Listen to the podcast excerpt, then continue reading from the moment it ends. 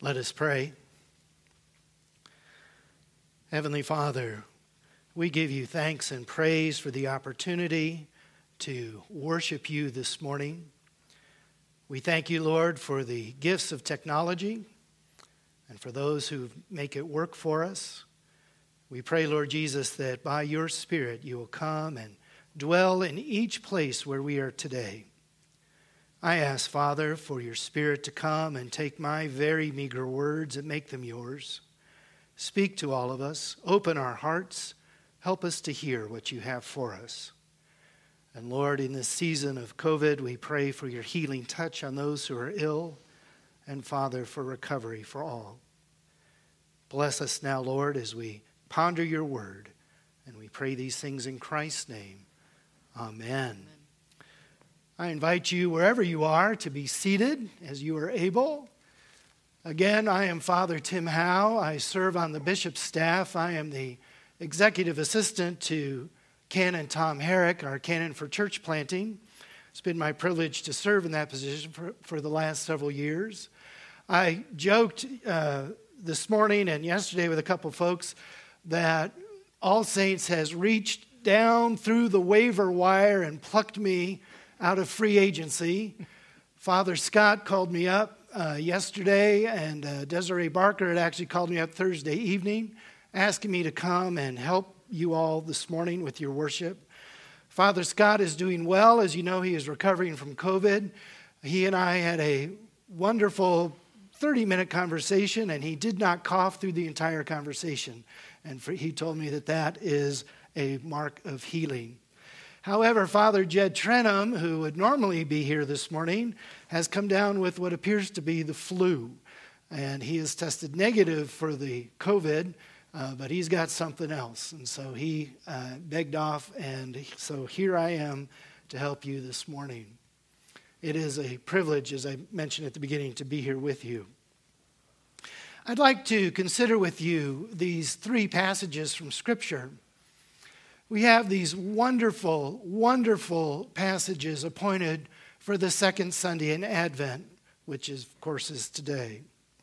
Isaiah chapter 40 begins Comfort, comfort my people, says your God. Speak tenderly to Jerusalem and tell her that her warfare is ended, that her iniquity is pardoned, that she has received from the Lord's hand double for all her sins. Well, I don't know about you, but here as we come up to the end of 2020, that's a wonderful word to hear. Comfort, comfort. We all could use some comfort. But the passage goes on and talks about this voice crying in the wilderness. And we'll come back to that in just a moment. But then it goes on and talks about the message that this voice brings. Part of the message is this all flesh is like grass I don't know about you, but I have felt like grass quite a bit this year withered, faded, not doing the best, and thanks to the pandemic. And while we all are counting down to January 1 and the start of 2021, there are no guarantees that 2021 is going to be much better, despite the promises of every politician.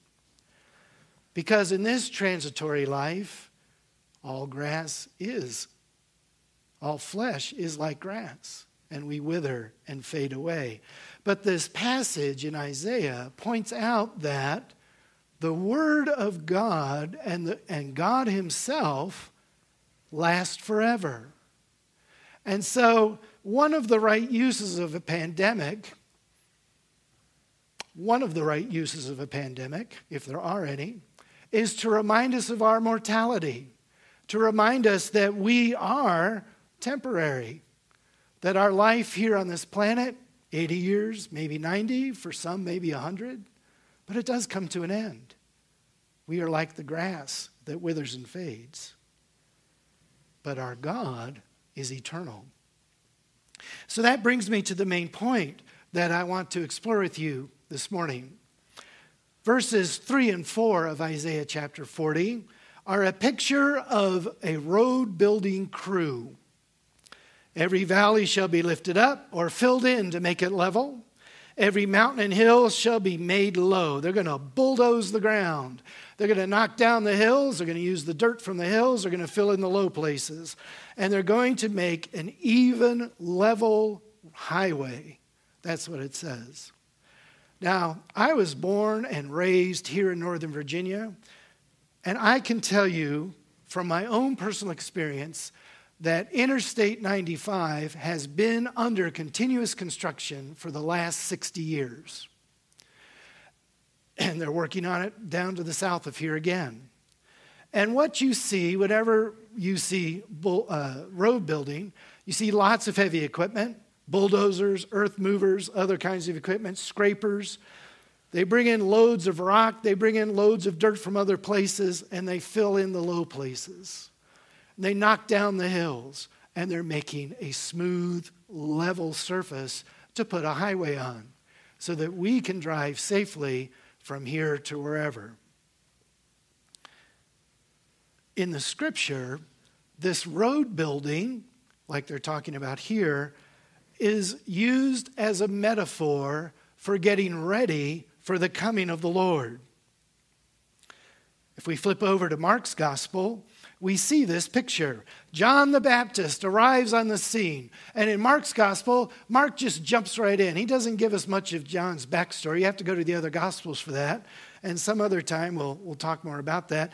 But here he is, and he's out in the wilderness. He's somewhere along the Jordan River, and he's announcing prepare the way of the Lord, make his path straight. And he is quoting this very passage from Isaiah in reference to himself. John's function is to be like the bulldozers and earth movers used to build a highway. Like bulldozers and earth movers, John comes to the people and says, Get ready. Level out those areas of your life that are not pleasing to God. Fill in the low places of your life that draw you away from God. Scrape away all that stuff that's grown up in your heart that keeps you from responding to the coming of the Lord. And what we are told in the gospel accounts is that everybody flocked to hear him.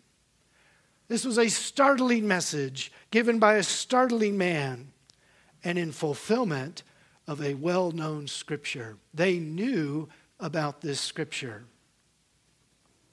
So Jesus is the one who is to come, and John the Baptist, his ministry is to tell us, to tell them, to tell everyone get ready, get ready, because he's coming. During Advent, as we prepare for Christmas, we need to listen carefully to John's message so that we can enjoy the Christmas season as we celebrate the first coming of Christ. But it is not only in the run up to Christmas that we need to listen to what John says. The season of Advent also reminds us that the Lord, who has already come once as a baby, will also come again at the end of all things to judge evil and purge it out of his creation and to usher in a new creation where sin and evil will never come again. He's coming back. He's coming back. And we need to hear what John says get ready, get ready. Peter reminds us of this fact in his second letter, 2 Peter 3, the last 10 or so verses like John the Baptist, Peter urges the church, urges us to be ready and to stay ready for Christ when he comes again. Peter says to be diligent in staying ready. And he's echoing the words of Jesus from the gospel accounts, where, he, where Jesus tells his disciples, Stay watching, stay ready, because you do not know the hour when your master will come. Well, we don't know the hour. We need to heed these words and stay ready. Now, I submit to you that we need to listen to these things especially carefully during a pandemic. As I said just a moment ago, one of the right uses of a pandemic is to remind us of our mortality and the need we all have to stay ready and be right with the Lord. So, what is this highway? John the Baptist is building. It's the highway in our hearts, it's us. And what preparation is he urging? He is telling the folks to cleanse themselves from sin by repentant confession in order to find forgiveness from the Lord Almighty.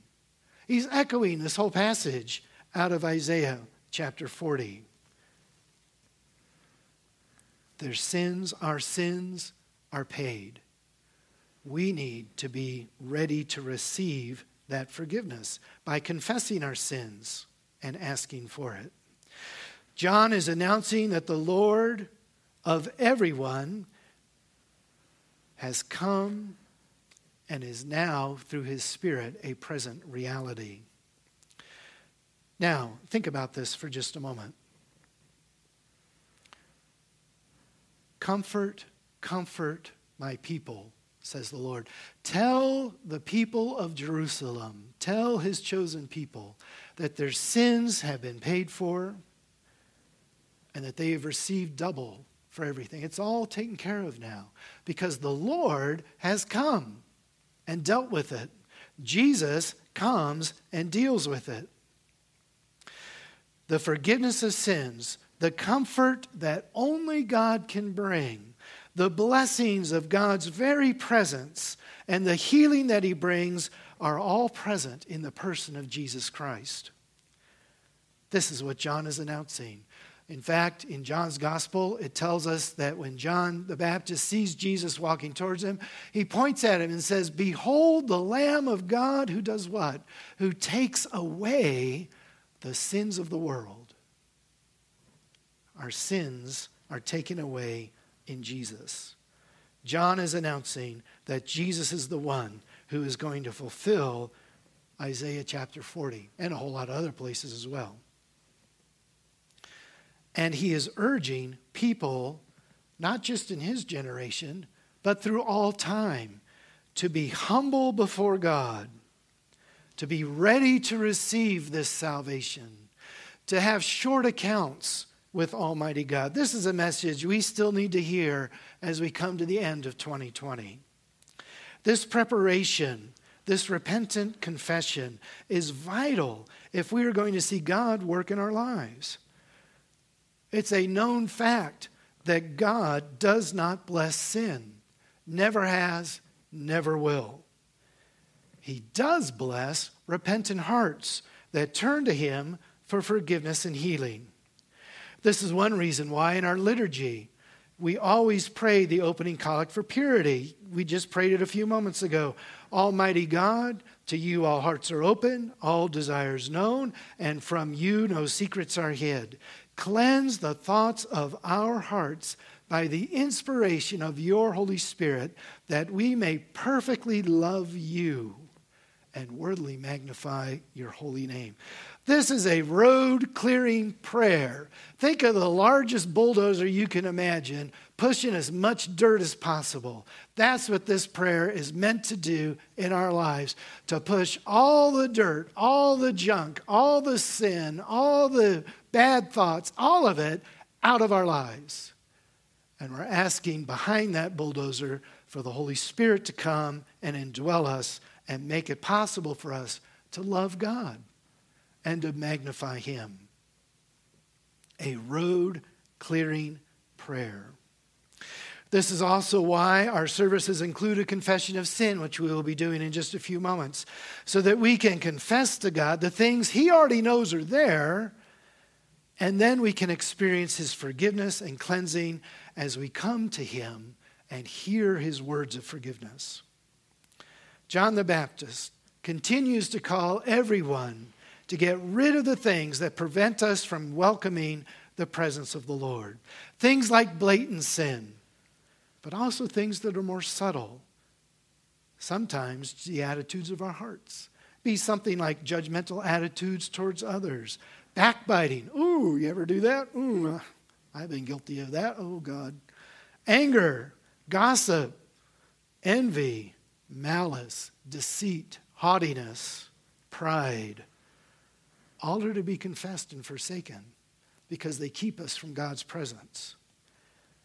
so that we can welcome our Savior through His Spirit into our lives. And not only that, but be ready for when He returns. If we want to see God work among us, then we need to keep short accounts with Him and with each other. None of us is perfect. Let's just be honest with God about our need for His cleansing touch. We do well to pay attention to John and his message of repentance in preparation for the coming of Jesus into our midst. We celebrate at Christmas, of course, again, his first coming. But we still, like the people then, need to have that bulldozer working through our lives, smoothing the way, pushing out the dirt, pushing out the sin, pushing out evil thoughts, pushing it all out so that a new road can be built in our lives a highway for our God to come to us that we can welcome him and partake of his presence and his healing touch. So I encourage you, when we come to the confession of sin in just a few moments, we'll pause for a moment. Ask the Lord to show you if there's anything you need to confess to him, and then confess it silently. We'll give you a, a few moments to do that, and then we'll begin the prayer of confession. And then listen for the absolution after the confession.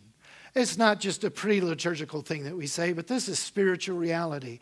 I have often told people that one of my very favorite portions of the service is the absolution, because as a minister of God, I get to announce to his people, Your sins are forgiven. And in this way, we can begin to cleanse our hearts and prepare the way not only to celebrate Christmas with joy, but also to welcome with joy the coming of our Lord when he returns.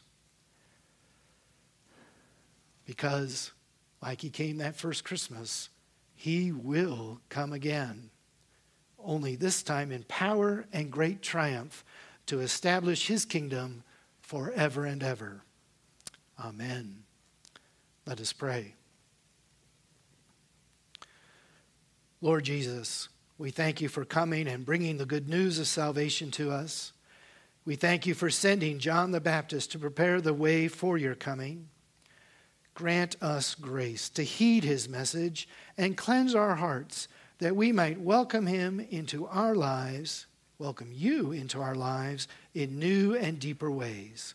Come, Lord Jesus, come and fill us anew with your presence, with the Holy Spirit, and with your fire that we might truly live for you both now and into all eternity. We ask these things in your name and for your glory. Amen.